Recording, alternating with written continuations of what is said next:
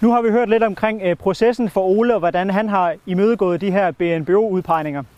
I det her tilfælde kigger vi på en blomsterbragtstribe, hvor man ser en forskellig variation af forskellige såede blomster. Og i venstre side kan man se et ret diverst læhegn med forskellige træer som egetræer, og vi har også hvidtjørn og hyld. Når man har et gammelt læhegn, som Ole han har her, så sikrer man forskellige levesteder for forskellige dyr og planter. For eksempel så kan gamle træer være med til at understøtte leveområder for f.eks. flagermus. De kan også være med til at sikre, at der er dødt ved, som der fungerer som leveområde for en række forskellige insekter. De ældre egetræer kan være rigtig værdifulde, fordi at de kan være med til at understøtte op mod 1000 arter. Når man udsår en blomsterbragtstribe, så er det vigtigt, at man har fokus på at udså danske plantearter.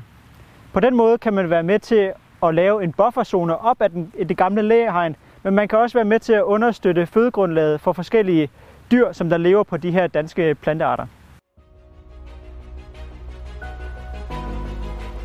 Vi står hernede ved et lavbundsprojekt, som der ligger i forlængelse af Røså. Og hvis man har en BNBO, så er det en god idé at tænke det ind i andre naturarealer, f.eks. i et lavbundsareal.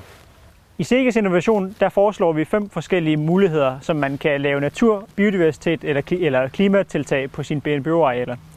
En af dem kunne være, at man laver bragtlægning af sit areal. En anden ting kunne være, at man genskaber naturlig hydrologi, ligesom man vil gøre i et lavbundsprojekt.